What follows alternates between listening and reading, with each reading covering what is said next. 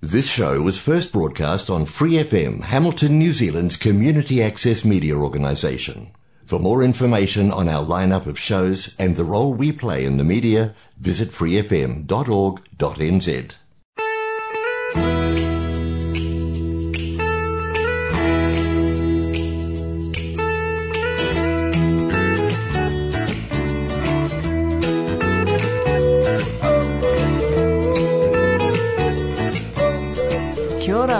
to Connect with Community Waikato on Free FM 89.0. I am Holly Snape, I am the host and I'm from Community Waikato. And today I have brought in our neighbour, CAB neighbour and leader, Vicky. How are you going? Thank you for that. I appreciate the title leader, but it's actually manager at this stage. Um, we're going to talk today um, to Vicky about the CAB, about the things they do, about uh, how people might access the service, and about where they're currently located, because it's it's not in the usual spot. Currently, yeah. not a neighbour of ours, actually. So yeah, so hopefully on the 18th of June, so not this Friday, next Friday, we will be closing and moving back to 55 Victoria Street.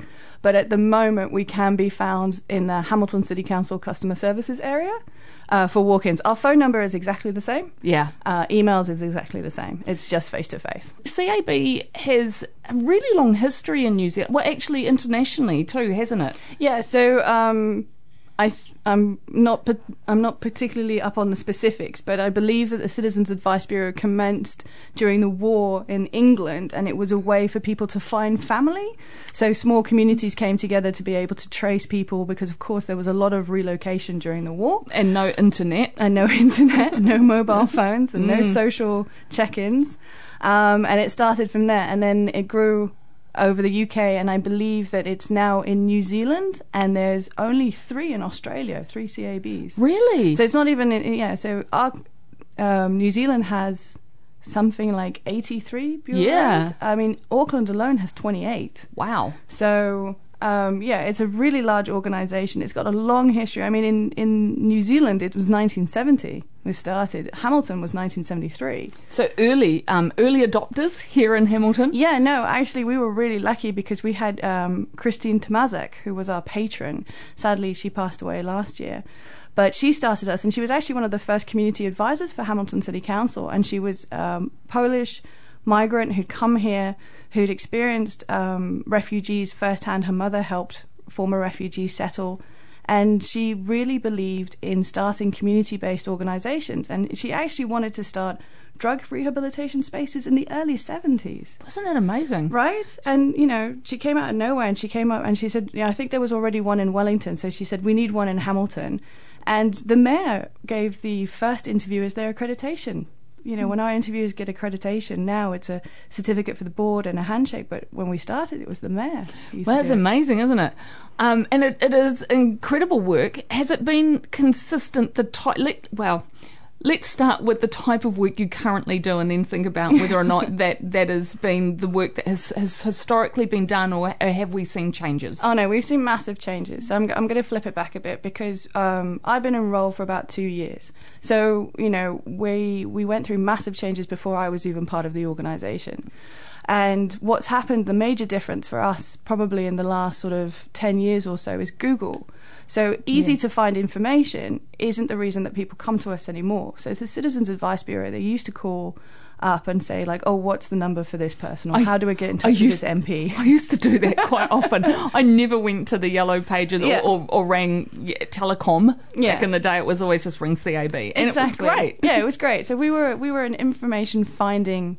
Um, mm. organization and there was you know we actually have an, a template for writing up quick reference and that's when we give a phone number or we, we redirect someone to another organization. Now, since Google's shown up and everyone has access to the internet on their mobile phones, we found that the people who are coming to us are the ones who can't find information easily.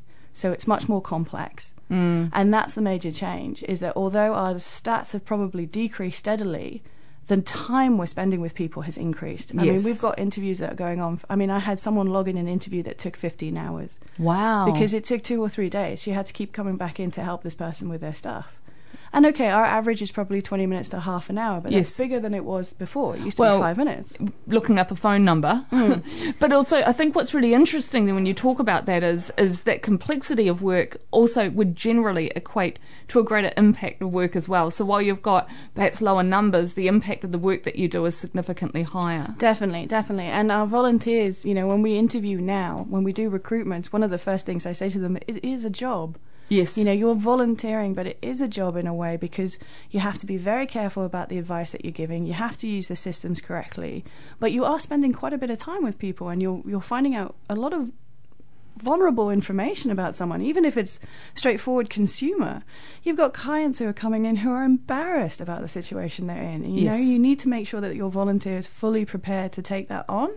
Uh, Absolutely. You've got you've got a quite a large volunteer team actually, haven't you? Yeah, at the moment because we're open, uh, we're we're kind of closed on a Friday afternoon because um, we we're recruiting at the moment. But we've got a rostered team of forty five, Yes, and a total huge. team of fifty six. We Yeah. have fifty six volunteers at the Citizens Advice Bureau in Hamilton. Yeah. and that's a huge team. And it, I always get that look where people are like, "Oh, so you're the manager at a cab? That's nice. Yeah. How big's your team?" And you're like, 56. yeah. yeah. so yeah and um, you know we recruit from all walks of life you know our age range at the moment is 19 to 94 Yeah, I, I think this is really important too because historically there's been this view that the CAB is is a whole lot of retired elderly people with nothing better to do. absolutely Absolutely. And- And, that is just not the case, eh? We're talking prof- professionals. Yeah. highly skilled, highly knowledgeable, and a big age range. absolutely and it's, it's quite insulting in a way because yes i would i would definitely stand by my team and say the majority of them are retired Yes. because you're looking at two and a half hours a week during work time and whilst we have people in their 30s and 40s, these are people whose current circumstances allow them to volunteer. It's not a lifestyle at the Yeah. moment. Whereas with retired people, their lives allow them to volunteer consistently. So I've had volunteers who have been enrolled for 10, 12 years. Yeah. And they're fantastic. And then we've got law students. We get a lot of students, not just law students, we've got a couple of others. And we get um, sort of first years and second years who are looking to expand their knowledge base, make them stand out a bit more when it comes to employment. Mm. And it's a fantastic opportunity for them because they have to give advice to people who are at times significantly older than them. And as a 19 or 20 year old, advising someone on an employment policy, it can take a lot of confidence. Yeah. And it really builds you up. I was going to say, it would build your EQ as well, your your ability to communicate Mm. in a sensitive um, situation. Yeah, and I mean, we have uh, a law student at the moment who's volunteering with us, and when we moved, her her clients followed her. They because they knew where she was, they knew when she worked on a on a Wednesday morning, and they made sure that they found her again. Yeah. because they connected to her so well. Yeah. and that's fantastic for her as a you know as a future lawyer. You know, worst comes to worst, I get a law student who volunteers with us for a year or two, which is fantastic. But Yeah. then I get a lawyer who's pro CAB you know, who knows how people um, react to situation, who understands that not everyone has the same access to information, who understands their rights, Yeah. and knows how to talk to people. It's great. Yeah, absolutely ideal. So, you 56 volunteers, um, a, a number of them retired people, but they they've also got often quite professional backgrounds. Yes, absolutely. I mean, that comes back to the previous point. You know, when people say to to the CAB, "Oh, you're just a bunch of little old ladies who give out cups of tea and warm hug," I mean, first of all, that's really insulting to little old ladies. It is. because, frankly, they the majority of them have thirty or forty years of work experience behind them. Yes. and they have gone through massive changes. If you're looking at someone who's in their sixties and seventies now, they've ridden the the digital wave Yes. you know they've come from next to nothing to everything being um, technology driven and they understand when we get someone and we just did um, a piece of social justice on digital exclusion and they understand what it's like to not be able to use checkbooks anymore yes. they can actually empathize with that whereas my younger recruits may not actually get that Get at all they'll be like well just use your phone yeah. and, and it's Just like paywave. yeah, what are you doing? Come on, future boy, use your Apple PayWave. No, Yeah. Um, and you know, so you have to have a diverse team because you're dealing with a diverse community. But you know, when we did the digital exclusion, we found that people in their 20s were digitally excluded. It's not something that's just going to die out. It's a really interesting piece of research, and Mm. probably something people don't realise about the CAB. You know, the type of work that you're involved with. It's it's not just picking up the phone and having conversations, and we will get to the other services, of course, but um, but certainly undertaking research and and Mm. determining. Um, what really creates barriers for people is really important. Yeah, absolutely. So if anyone's ever contacted the Citizens Advice Bureau, they should have been asked for demographic information. And um, we weren't particularly good at it uh, a couple of years ago, but we've gotten better because it's funny, it's a cultural thing. Some people feel very uncomfortable asking for someone's age range. Yeah. Let alone their age. Just like, are you in your 20s, your 30s, your 40s? Um, and also asking someone's ethnicity. Some people find that really difficult to ask that question because they're, they're worried about causing offense. And it's mm. saying, actually, people want the opportunity to tell you who they are. They want to self identify and say, actually, I struggle with this. I'm in my 20s. I'm this ethnicity and I don't have a phone. I, Yeah. would, I want people to know this. So every time someone calls us or comes in face to face or sends an email, we grab these demographics. These are fed into the national office. And they're not identifying. You're not, you're No, not no, no. feeding through names or anything like the that. The only time we record names or anything like that is for legal purposes, for legal clinics, and then they're they're, t- they're gotten rid of, and everyone's fully aware of when that happens. Yeah. And no, we actually get to the point now where we don't even use first names in our write-ups. We use initials, or we just say the client. yeah, Because it's a completely confidential service. fantastic. you know yeah. and i think that's one of our strengths is because you know we don't receive any sort of government funding at all but we are treated like a government agency in a lot of ways. We get a lot of referrals from other government agencies. We know police council uh, work and income. They're constantly referring to us. And i think people walk through the door and they're a little bit nervous that they're about to be kpi'd Yeah. you know that they're, they're going to be given 20 minutes. Here's your form. Off you pop. And the point of being a confidential neutral service because we're not gathering information on individuals. We have time. Yeah. we have so much time to offer um, and a really calm environment where you know there's a lot of empathy there's a lot of research and we try to explain everything as we go along Yeah. So when you're grabbing this demographic data, what do you do with that? So it's stored obviously online. Um, so when I do funding applications or I do networking meetings or if I want to prove a point, I can pull local data. So if you say to me, look, there's no one in their 30s who's currently struggling financially or has a problem with the banking ombudsman, I can find exactly how many people called us during a timeline from one date to the other that says 22 people showed up, these were their age ranges, these were their ethnicities. Yeah. Um, And if you think about that kind of data gathering, it's just it's so rich when it comes to being able to say something. So when the Citizens Advice Bureau says something, it's not pulling it out of thin air. Yeah, it's to advocate. and- Exactly. yeah, fantastic. Let's turn to um, to the services because you, you do offer quite a range of services and quite specialist services as well. Um, one area is around law, and it's probably one of the, the areas that people um, know about the most, I would think, with you guys. Yeah, so I think yeah, I think it's pretty clear that Citizens Advice Bureau tend to offer free legal clinics. Um, I actually didn't know about that until I joined I joined the organisation, um, because one of the problems is is that um, people are quite wary of the law. Um, they get caught up in it quite quickly, and whilst they can probably look at something online, they want someone to tell them they're okay. Yeah. Um, so we offer two free legal services. At the moment, just one, but in two weeks we'll be back to full. So we do a Monday lunchtime and we do a Wednesday evening. So, well. what happens at those clinics? So you can book up to four people and they get 15 minutes. And there's a lawyer there who will give them legal advice. And on what kind of like is it any kind of legal topic or are mm. they specialist areas? It depends. So what normally happens? So if you called up a citizen, so if you called up Hamilton CAB and said I'd like to book a legal clinic, the first question you'll hear is you, you're going to have to tell me what this is about to Yeah. see if I can help you find out the information first. Yep. So our interview is triage first to make sure that the legal question that comes through is a legitimate legal question, isn't something that we can find out ourselves. Which might be, say, like a basic Consumer Guarantees Act Absolutely. question, which we'll get to in a minute. But yeah, Um, also, neighborhood issues. Yeah, a lot yeah. of neighborhood issues. You know, fencing. Yeah. Um, when uh, where someone has a shared driveway, that kind of thing. You know, people get can get really embroiled in the face to face like conflict, and then Yeah. they want a lawyer to come in. And normally we can we can sort of um, triage them and deal with them and say, you know, like actually what you need to do is you could talk to community law because they run like a family clinic in the evening. Yeah. Or you could actually take this straight to disputes. You don't need a lawyer. These are your rights. This is where you're you're Yeah. coming from. So when once it gets through that, we then write it all up. We make it really clear what the the legal question is, and then we hand it. So the lawyer comes in. They volunteer, by the way.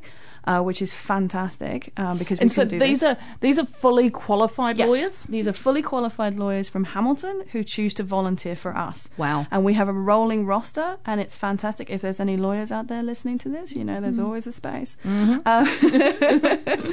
Um, um, but yeah, no. Um, so they're fully qualified lawyers. They come in, they spend an hour, and most of the time, um, our clients turn up.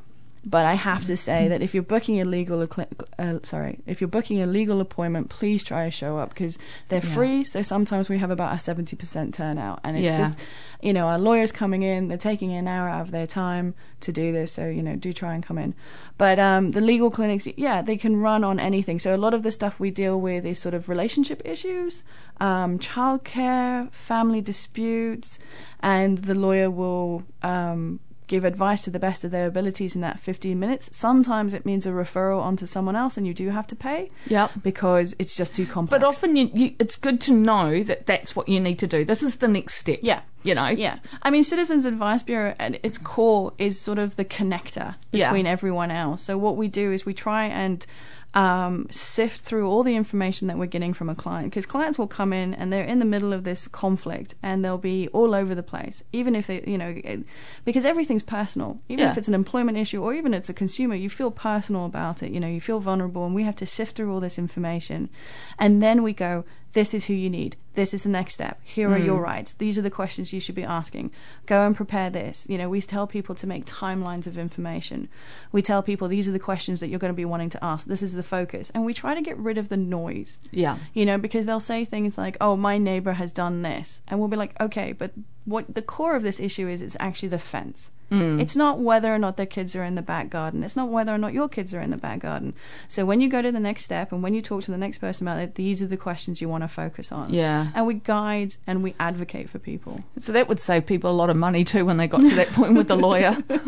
yeah yeah Sift to the important stuff to not waste another because it's what you're charged by the six minutes or yeah, something. pretty much. And I mean, we do actually have a couple of lawyers who will tell us when they're doing uh, free consultations. Oh, that is handy. That's quite nice when they contact us. We don't specify uh, individual lawyers because we can't. We can't recommend anyone specifically, so sometimes we have had this where someone's called us up and they said, "Do you know a good family lawyer?" yeah. and the people uh, uh, the interviewer has googled and said i'm googling this this is a neutral search these are the first three names that came up because they can't say oh well so and so do you know yeah, what? absolutely. Yeah. Yeah. yeah, it makes sense. Um, consumer rights, that's something that you guys work um, providing information around as well. Mm, definitely yeah so i'm not particularly hot on consumer rights so please don't ask me any specific questions but i That's why you're the team. manager. i'm the manager uh, no we actually have three consumer advocates and they um, so all of our interviewers are trained to a level on the consumer guarantees act. And you can find it online. So if you take a look at our website you can you can find all the information you need. But when it becomes a bit tricky when someone uh, like an organization is pushing back and saying well actually no this is your fault or Yeah. we're, we're going to you know articulate this really uh, terrible piece of policy that stops you from getting through. That's when uh, our interviewer would pass you on to a consumer advocate, and like we have some, we have fantastic advocates. I mean, one of mine, she'll respond to people on Gmail, and I've seen seven or eight emails going back and forth with, "This is clearly what you need to do. Here's your templates for your letters. Here's how you fill things in. They're going to tell you this. You're going to ignore that, and you're going to say this." And, and it's just amazing the service they give. Yeah. Because one of the things we found is a lot of the time the bigger organizations will just turn around and say no. Yeah. We're not we're not refunding this or we're not repairing this. Um, this is your fault. And they're completely in the wrong. Yeah. They're completely in the wrong. So are they are they rolling the dice? Do you yes, think? absolutely, because they know, and it's. I mean, let's be honest. We have a bit of a consumer problem at the moment where people, if you buy something that's a little bit cheap or on a sale, Yeah. you go, "Oh, it broke six months later. That's my fault for buying cheap." It's like actually, Yeah. it's not. You're still covered. I, I bought, I won't mention where from, but I had bought um, a, a product that um, had a, a fault in the end after about three months, and it shouldn't have. And it was actually a well priced product as well, so it made Not- me feel even more. you. No, it made me feel even more confident. But I went into the store to to show them about that and to get a replacement, and they said, "Oh, you can just send that away, and they will. Uh, the, the you know you can go straight to the manufacturer and they'll deal with it." And I said, "Yes, I can." And I can come in here as well. Mm. yeah. And that's what I'm going to do. And she said, um, no, we'd prefer you go to the manufacturer. Yeah, and I bet said, they would. yeah, and I'd prefer to come here. and I am here now, and that's what I'm going to do. And she was really pushing. And in the end, um, I said, Can we have a chat with the manager? And so she brought the manager over, and the manager just looked at her with this expression on his face like, What are you doing? Are you serious? He just said, Get her a replacement. Yeah, absolutely. Yeah. And we get that a lot. The, the sending off to manufacturers is terrible because actually that's not who's responsible. You can go there, but you don't Yeah. have to go there. No, absolutely not. And the thing is, I mean, I'll, I'll plug the website quickly here. You know, Yes. www.cab.org.nz. If you look up the Consumer Guarantees Act, it actually has a walkthrough on what Hmm. your rights are, and you can quite clearly go in. The other thing we should probably just pitch in quickly is uh, warranties. Yes. Whenever Yeah. someone tries to sell you a warranty, an extended please- warranty on a product. yeah, please ask them what does this cover that the Consumer Guarantees Act does not? And if they can't answer that, you shouldn't be buying it. What I have heard before is a response saying that they will cover that that the warranties will cover it for longer.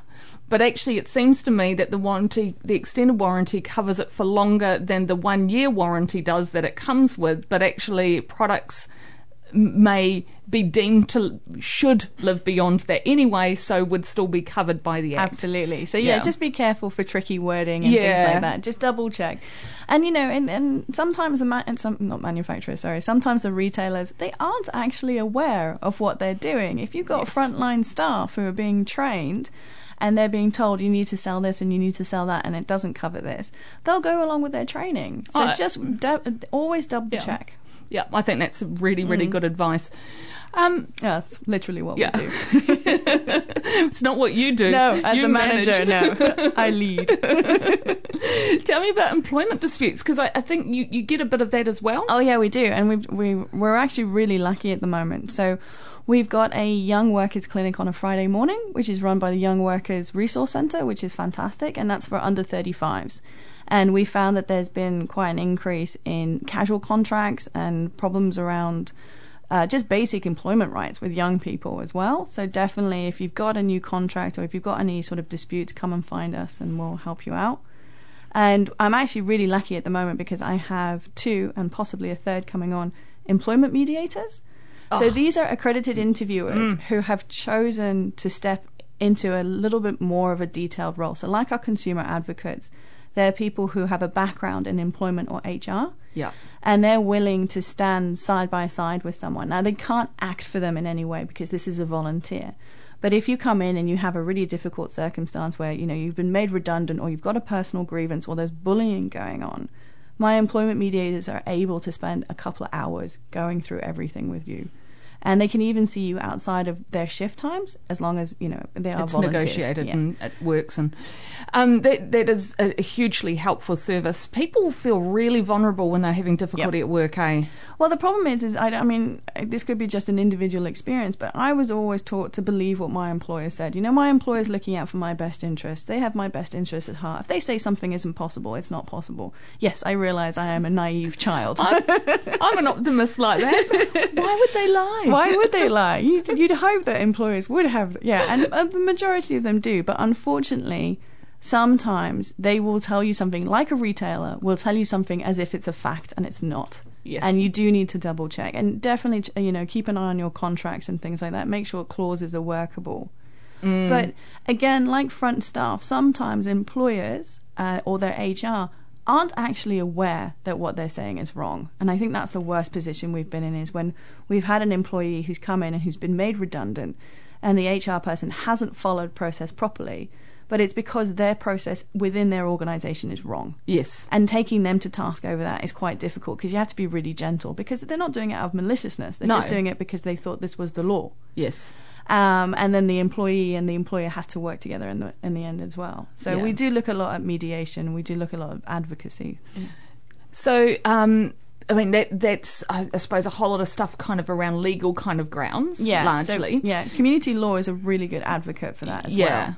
But the other space you work in, and we don't have a lot of time left, but um, um, I, I, I'm trying to think of the term you call it, but it's the listening ear. Stuff. Yeah, yeah. So, so yeah, we have um, three different kinds of write-ups, is what we call. So everyone we see here or, or, or basically deal with, we write up where we get our demographics from, but we also write up the client problems. And the main one is the interview, and that's a long, long one where we evidence what we're doing. We take it from our website, and then there's the quick reference we talked about earlier, which is the phone call. Yes. um, really straightforward. But we have an other, and we fill that in when we call it listening ear. And we have clients who come in and, or they phone us, and they just need someone to talk to. I mean, our training tells us that if someone comes to you and says, "Look, this is what I'm going to do, A, B, and C," we still double check it. That's still an interview. But we're talking about people who are just they're kind of vulnerable in the community. They don't really fit with anyone else. They just want to know that they're not on their own. And mm. because our interviewers don't have a KPI that says you need to get them off the phone in 15 minutes, or they can just spend hours with them just Yeah. talking. I mean, we know for a fact that we had one client who we believe, and this is the thing, it's confidential, so we don't know.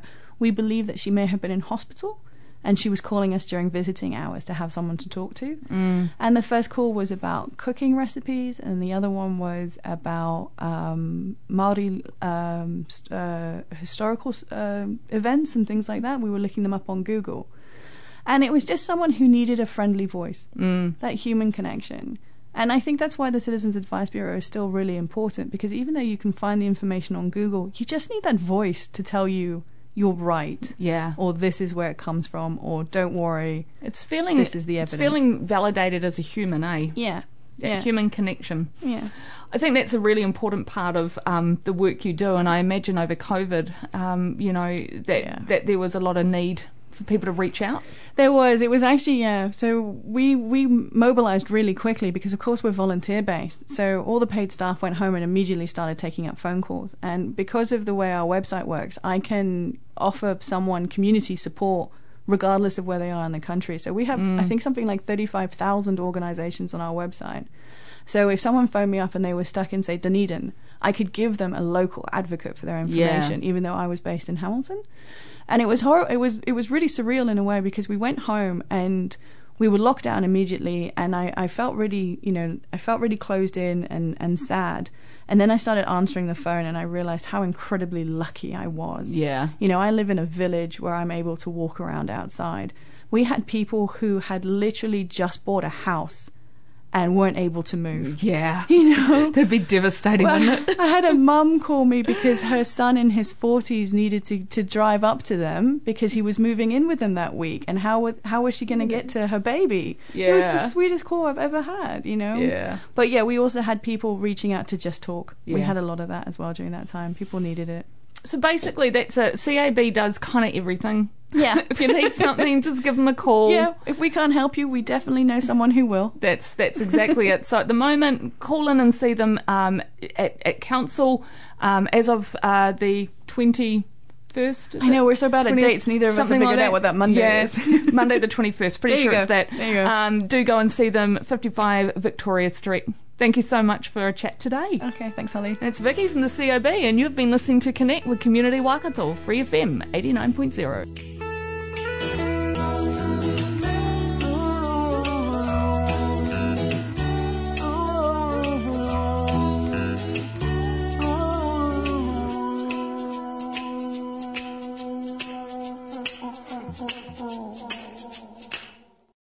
more episodes, use the accessmedia.nz app for iOS and Android devices, or subscribe to this podcast via Spotify, iHeartRadio, or Apple Podcasts. This Free FM podcast was brought to you with support from New Zealand On Air.